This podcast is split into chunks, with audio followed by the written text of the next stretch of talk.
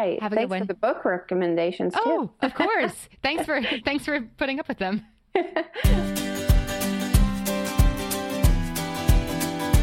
Hey everyone, I'm Anne Bogel, and this is What Should I Read Next, episode 36. Welcome to the show that's dedicated to answering the question that plagues every reader What should I read next? We don't get bossy on this show. What we will do here is give you the information you need to choose your next read. Every week, we talk all things books and reading and do a little literary matchmaking with one guest. Readers, on our recent Ask Me Anything episode, I got lots of questions about recommending books for kids. When it comes to children's recs, I rely on people who know children's books, and Literati Kids sure does. Literati Kids is a book club subscription that sends five beautiful children's books to your door each month, handpicked by experts. They tailor each box with age appropriate selections for children aged 0 to 12 and around themes like mystery, adventure, and history. My 10 year old loved his Literati box and found several new favorite authors among their personalized selections. In addition to the books, your child receives artwork from world renowned artists, personalized stickers, and other fun goodies in each monthly box. Go to literati.com slash read next for 25% off your first two orders and pick your kids book club today. Remember, no one else has kids book clubs like these. Only at literati.com slash read next can you get 25% off your first two orders and receive five incredible kids books curated by experts delivered to your door every month. That's literati.com slash read next. Today's guest is Tiffany King. Tiffany knows food. It's what she loves and it's what she does, writing over at the site Eat at Home for many years now. That love spills into her reading life too. She loves books with lots of food scenes and adores the bookish equivalent of comfort foods. Tiffany's a slow reader, so she wants to find books that are worth her time. We do just that in today's episode. Let's get to it. Tiffany, welcome to the show.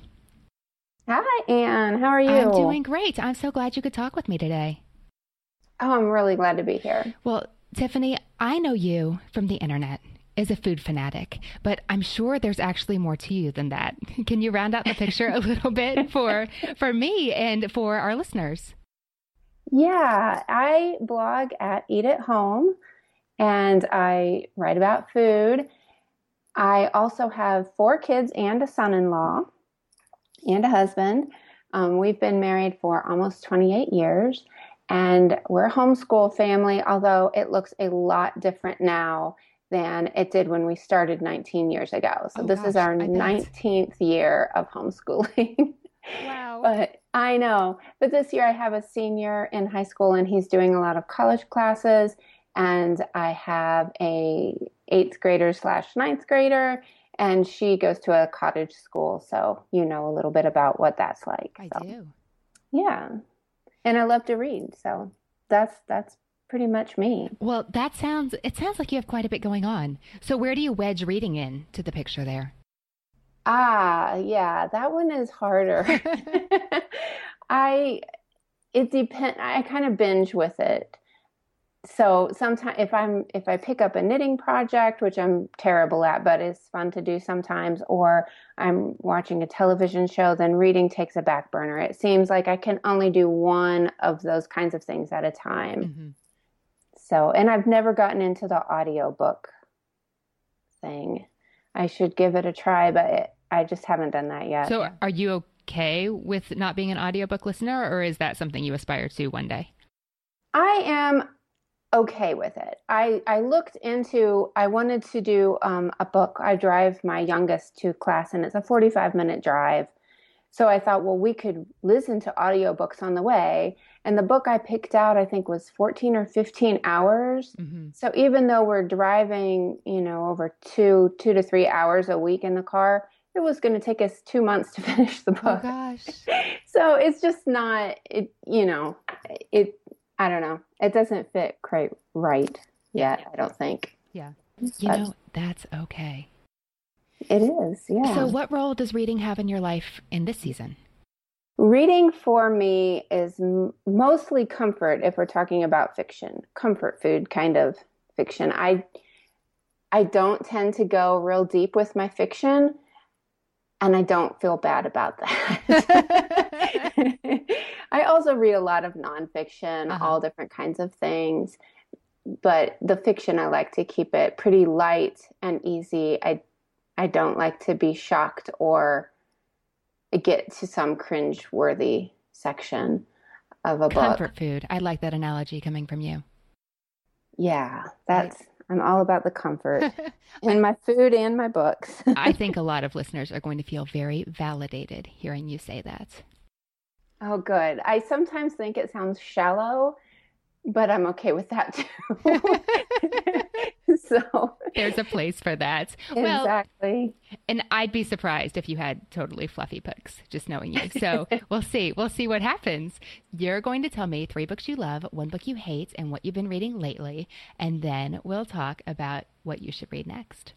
Want a confidence boost? Take coloring your hair at home to the next level with Madison Reed. Get gorgeous professional hair color delivered to your door starting at $22. This is game changing color you can do at home and look as if you just came from the salon without the time or expense. At Madison Reed, master colorists blend nuances of light, dark, cool, and warm tones to create over 55 gorgeous multidimensional shades. Find your perfect shade at madison-reed.com. What Should I Read Next listeners get 10% off plus free shipping on their first color kit with the code READ. Use the code READ, R E A D, at madison-reed, R-E-E-D.com. Readers, if you love What Should I Read Next, you're going to love being part of our Patreon community. That's where we share bonus episodes, including follow ups with previous guests, interesting conversations that were cut for time reasons, and one great book style episodes where I tell you all about recent reads that I adore. In addition to the extra audio, you get access to our super secret spreadsheet vault with the full list of all the books guests love and my three recommendations from every episode in an easy to search format. And on occasion, we get together live online for Ask Us Anything style conversations and events like our 90 minute fall book preview and summer reading guide unboxing. Join for all these perks and to be part of the community behind What Should I Read Next. Go to patreon.com slash what should I read next. That's P-A-T-R-E-O-N dot com slash what should I read next to become a member today.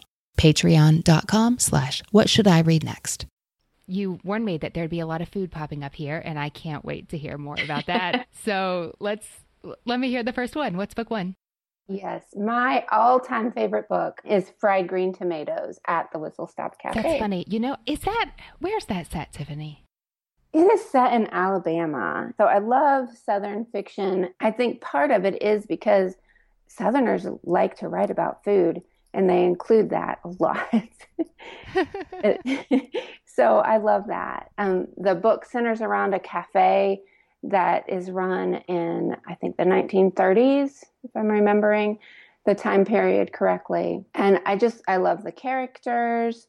I love how she uses letters and newspaper recordings, I think maybe even radio programs to weave the story together and it bounces back from the 1980s and the 1930s it goes back and forth mm-hmm.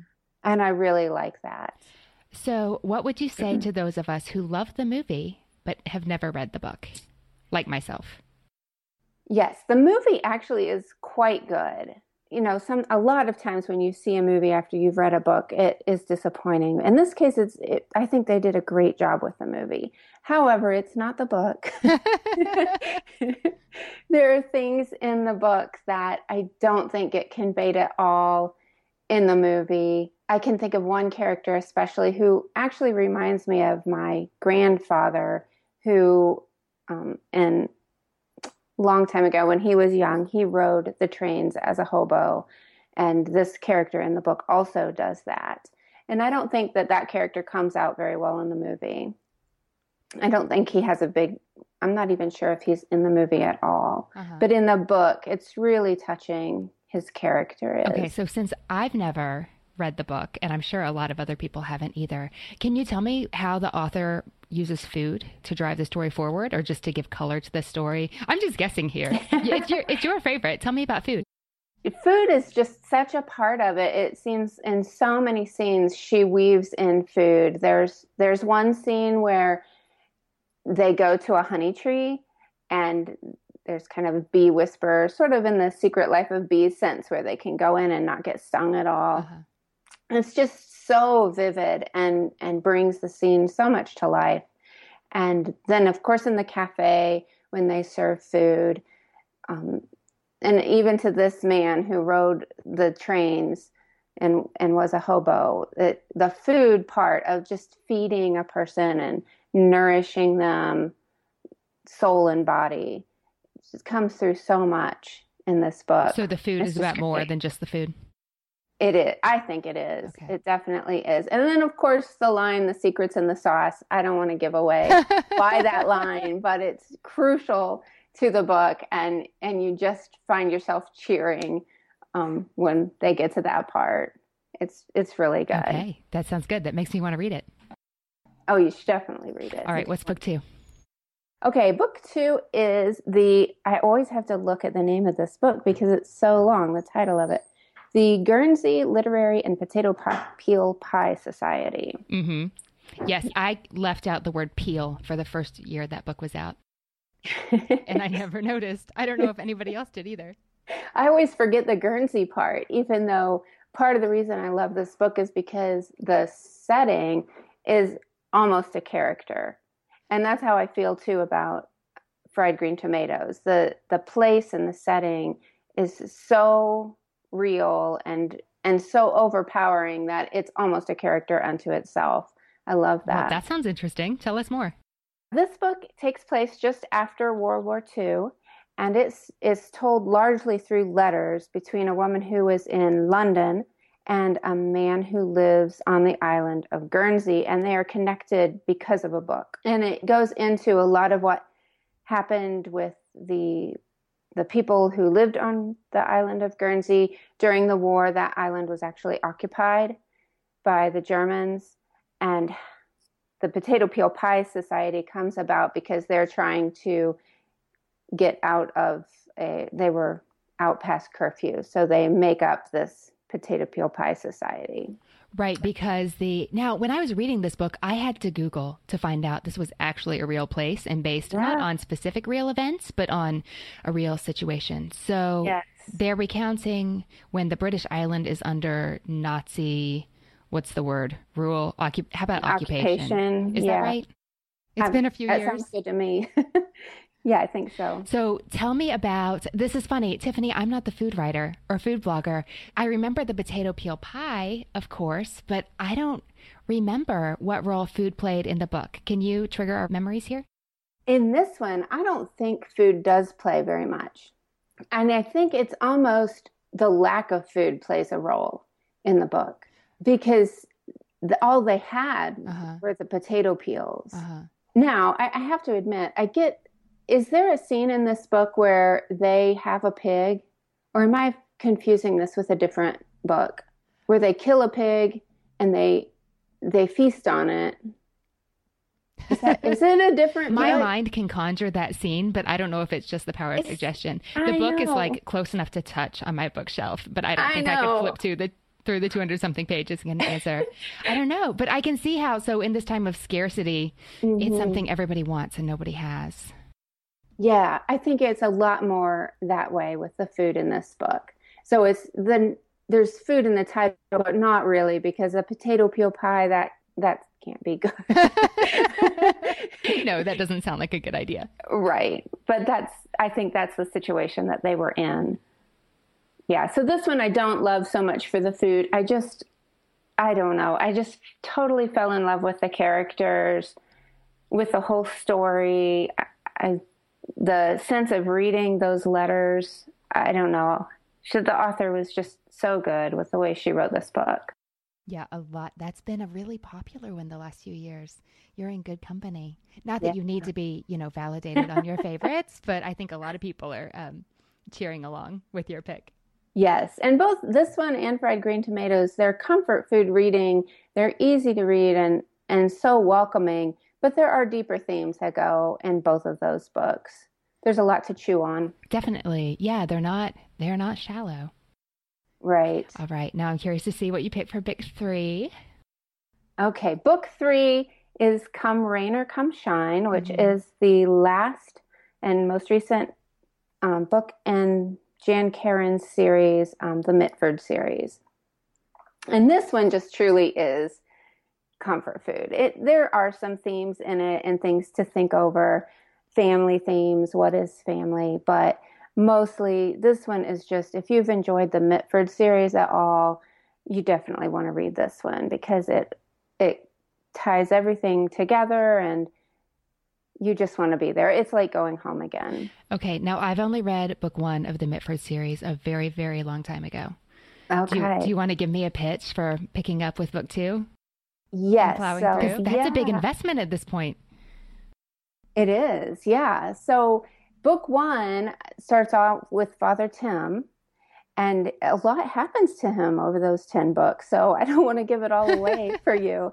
But I think in book one, he does meet Dooley, a little boy named Dooley. I don't know if you remember that or not. It's been a long time. I think I read Mitford the year it was published. yeah, so it's been How a many long years is that now? Oh, I have 10. I don't, maybe more than 10. It's been. I bet no, more I, than I don't remember Dooley. so he's a little boy in the book, and in Come Rain or Come Shine, it's about his wedding. So he's all grown up, and I love how Jan Karon brings the story of redemption and hope, and she she makes you look at your everyday life and the everyday people that you have in your life in a new way. And I really like that. She also writes a lot about food. There's a lot of food in this book. They do a potluck wedding, which is interesting. oh, fun. Have you ever been to a potluck wedding? I have not, but yeah, it, it's good though. They try to keep the wedding simple, and as Mhm. weddings, it, we planned my daughter's wedding a couple years ago. No, ma- simple is so complicated as far as weddings go, but it, it's a fun book. I really like it. Do you want to tell me about the fourth pick you wanted to wedge in? Yes, I wanted to put in the help.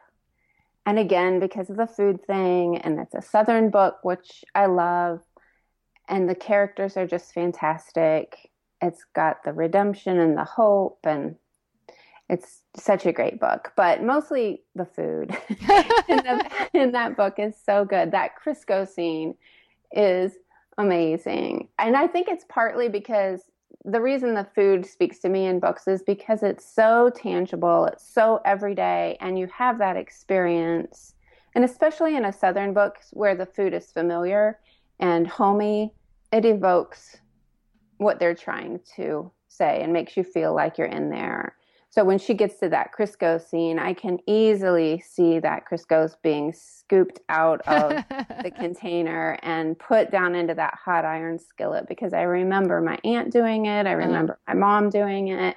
I've done it myself, although it's been a very long time since I've cooked with Crisco. Yeah.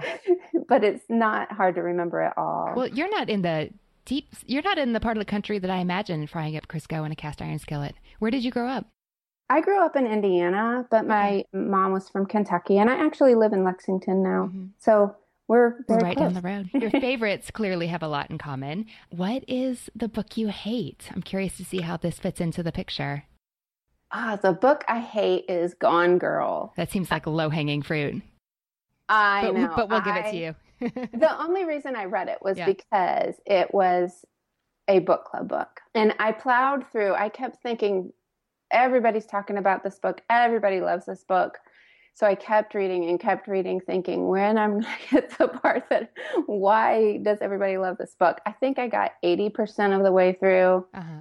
And I finally thought, I cannot take these characters another minute. And I actually Googled for the ending. It's the only time I've ever done that. Yeah. And still, when I read the ending, I'm like, for crying out loud, this is the worst book ever. I just hated it. Did you go to the book club discussion? Okay. Yes. And how was that? Well, our book club discussions have a lot more to do with eating in a restaurant than discussing the book. Have you seen those um the posters on Pinterest that say my book club only reads wine labels? Yeah. Okay. It's kind of like that. All right. So I guess it's fruitless to ask if you had a great discussion that redeemed it a little bit. But are you able to like pull out exactly what it was about that reading experience that made it not enjoyable for you? Yes, it was the characters. I I didn't like them and just when you think that you know which character maybe you can sympathize with a little bit, hmm you actually can't. They're all equally stupid and horrible. I just I could not take I didn't understand why any of them were doing what they were doing. Like there seemed to be no reason for them to be acting the way that they were. Do you ever find yourself just like loving to hate a really bad character, or is that not an emotion you relate to? Uh yeah. Yeah, I think especially Fanny Flagg sets up some characters where they get what's coming to them. Mm-hmm. Oh, and that's yeah. you know that's fun to see that. And I can I can even take characters who make decisions that I wouldn't personally make, but they have their reasons for doing it. Mm-hmm. I can handle that. But these characters didn't I don't see them having any reasons for it. It just was crazy. It was like the author thought, what can I make these characters do that would be the craziest thing they could ever do? I don't know. Okay. The most destructive things. Got it. So didn't make sense to me. Wanton, nonsensical destruction, not for you. not for me. Okay. I can work with that. Tiffany, what are you reading right now? Right now, I just started The Boys in the Boat, mm-hmm. and I'm loving it. I just, I'm probably only 50 pages in, so I just started it last night but it's really good. I, I've heard from so many places that this book is good, and no wonder. It's. I think I'm going to really like this one. Good. I'm glad you're enjoying that. Yeah. Um, at the time you filled out the form, you were reading The Sweet Life in Paris, but that was forever ago. Yes, I did. And that brings, that can be an answer to another one of your questions. I didn't, I've never finished that book. I got about halfway through and it got away from me and, and I've never went back. The Boys in the Boat is a, like, it's a great nonfiction pick. And a lot of people have commented that it reads like a novel. It's got that great built in narrative drive. Like there's a race, you're building towards the like grand finale of the Olympic win. Um, and you said you read a lot of nonfiction, but none of your favorites are nonfiction. So I almost expected when you said food and books in the same sentence to get a slew of foodie memoir. Yeah, I I do read some food memoirs, but I guess they don't make my favorites. That is kind of interesting. I don't I don't have a reason why. I enjoy you don't them. need to defend your choices. I was just curious. And is it so nonfiction reading when it's about food? Does that feel like work? Does, is that professional development to you, or is that something that you can relax in and read like it's comfort food? It doesn't feel like work so much, but I think part of part of why maybe they're not my favorite books is because most food memoirs are about something about well, like the Paris books. They're a little unfamiliar course, we just got back from Paris, so now it's a little bit more familiar. Jealous. But maybe because I like the comfort food kind of style of reading, mm-hmm. I prefer those southern kind of books that are super familiar to me. I like reading about other places and other things, but maybe that's why. I don't know. It's a good question. That's something to ponder over. It doesn't really feel like work though. Although I guess there is a little bit of an aspect of that too. Mm-hmm. And sometimes I think I think about food all the time and it gets tiring. Uh-huh. But then I pick books that have food in them. So I, am a contradiction, I guess. That's okay. We all should be. It makes it interesting, especially as readers. Right. Tiffany, is there anything you want more of in your reading life? More reading would be great.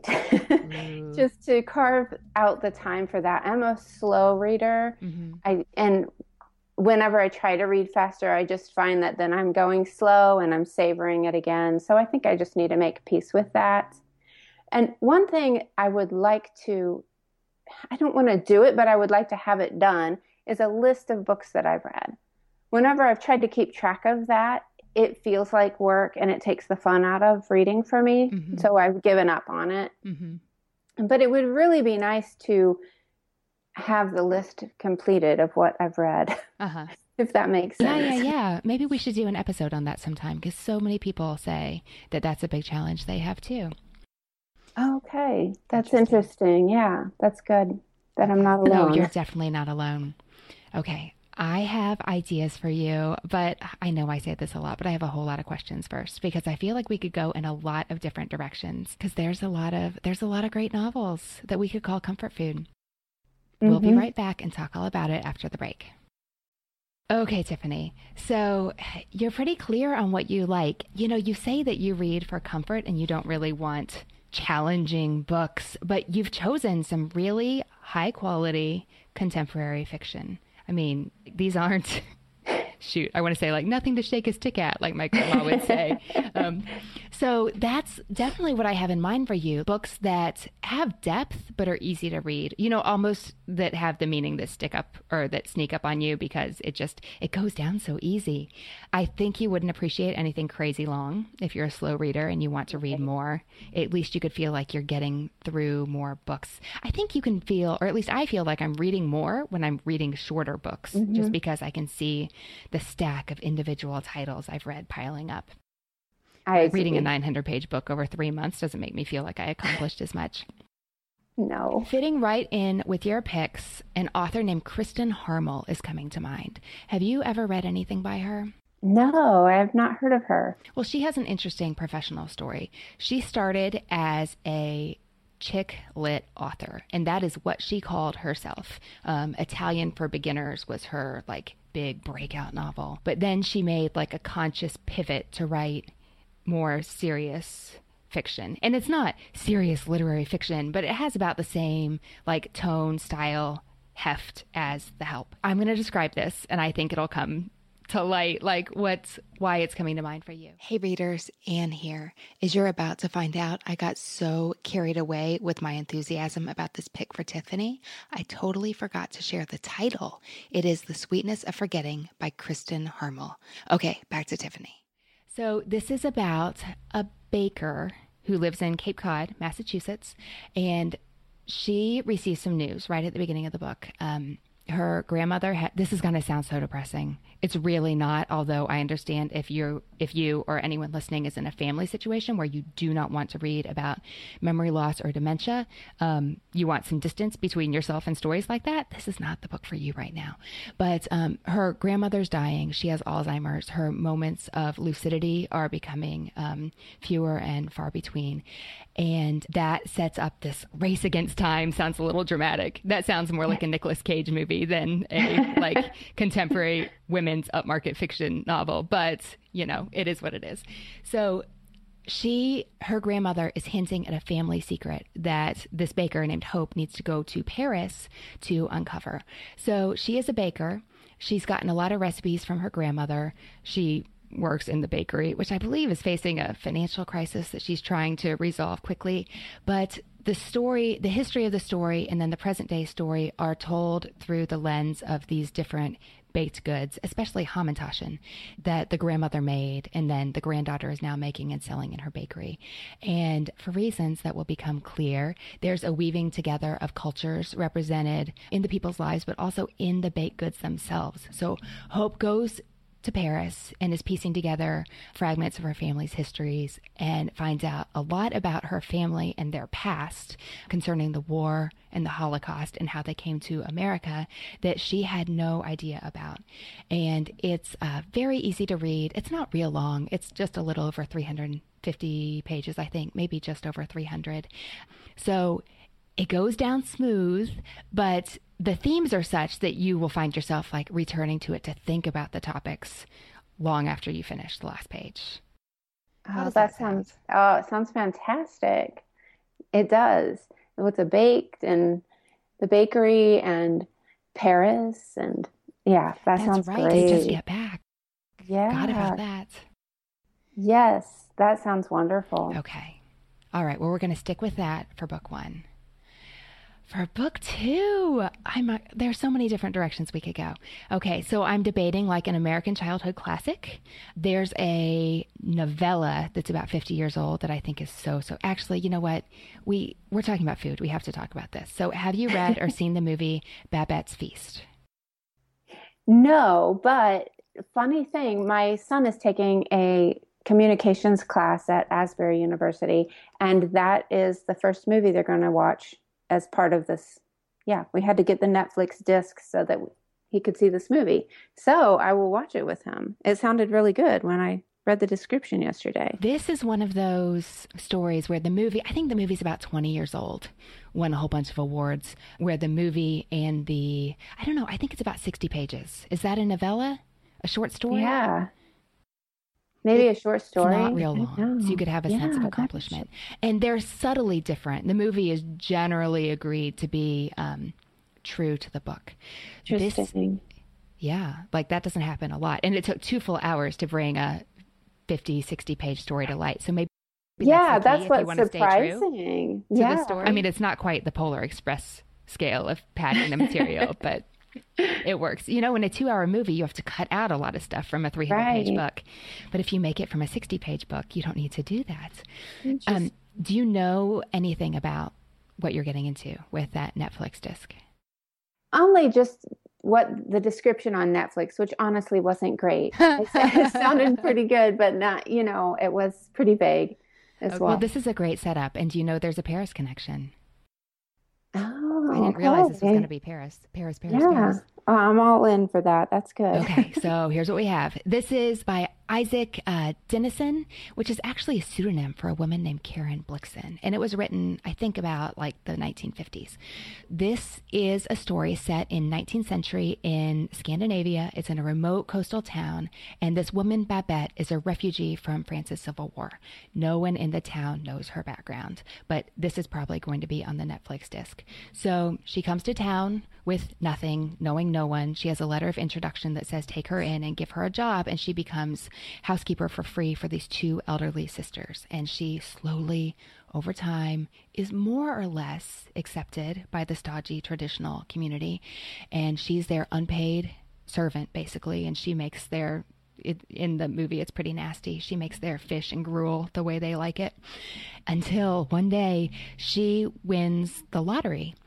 So after the lottery, it comes to light. Let's see, I'm debating how much to tell you. Babette has a past that no one knew anything about. And she spends all her lottery winnings on putting on this one spectacular feast for all the oh. members of the community. Like no one has ever seen anything like it before. And she just like shoots the moon with her lottery winnings. And at the very end of the story you find out why it was so important to her to do this and it's such a like sweet powerful story and it's about it's about food and community and the secrets we keep, but also about um, like when opposite things come together, like opposite values, people from totally different stations in life, and the unexpected ways that food can bridge those gaps. How does that sound? Oh, that sounds fantastic. That sounds really good. And I, I can picture myself sitting on the couch after I read this book and then watch the movie with my son going, This is fantastic. And him looking at me like, Oh my gosh, mom. well, that is incredible. That's his assignment. I can't wait to hear what you think and also what he thinks with yeah. your rather different perspectives. yes, that sounds really good. Okay. Book three. I have several titles in mind, but I think this one, if you haven't read it yet, fits in more squarely with Guernsey and The Help and Fried Green Tomatoes. So we're going to go with it. All it's right. Helen Simonson's novel, Major Pettigrew's Last Stand. Have you? oh, it? I have not. Someone recommended it to me recently, but I have not read it. In what it. context did they recommend it? I don't remember. Okay just that it would be good. well, that depends. Okay, so this came out about 10 years ago. It's her debut novel, and she wrote it out of an MFA program, and it's well known, and some critics were like kind of mean about the fact that it's written in like a very formal three act structure. But I didn't realize this till I was finished and read the reviews and went, oh, you know, hmm, maybe I should have noticed that.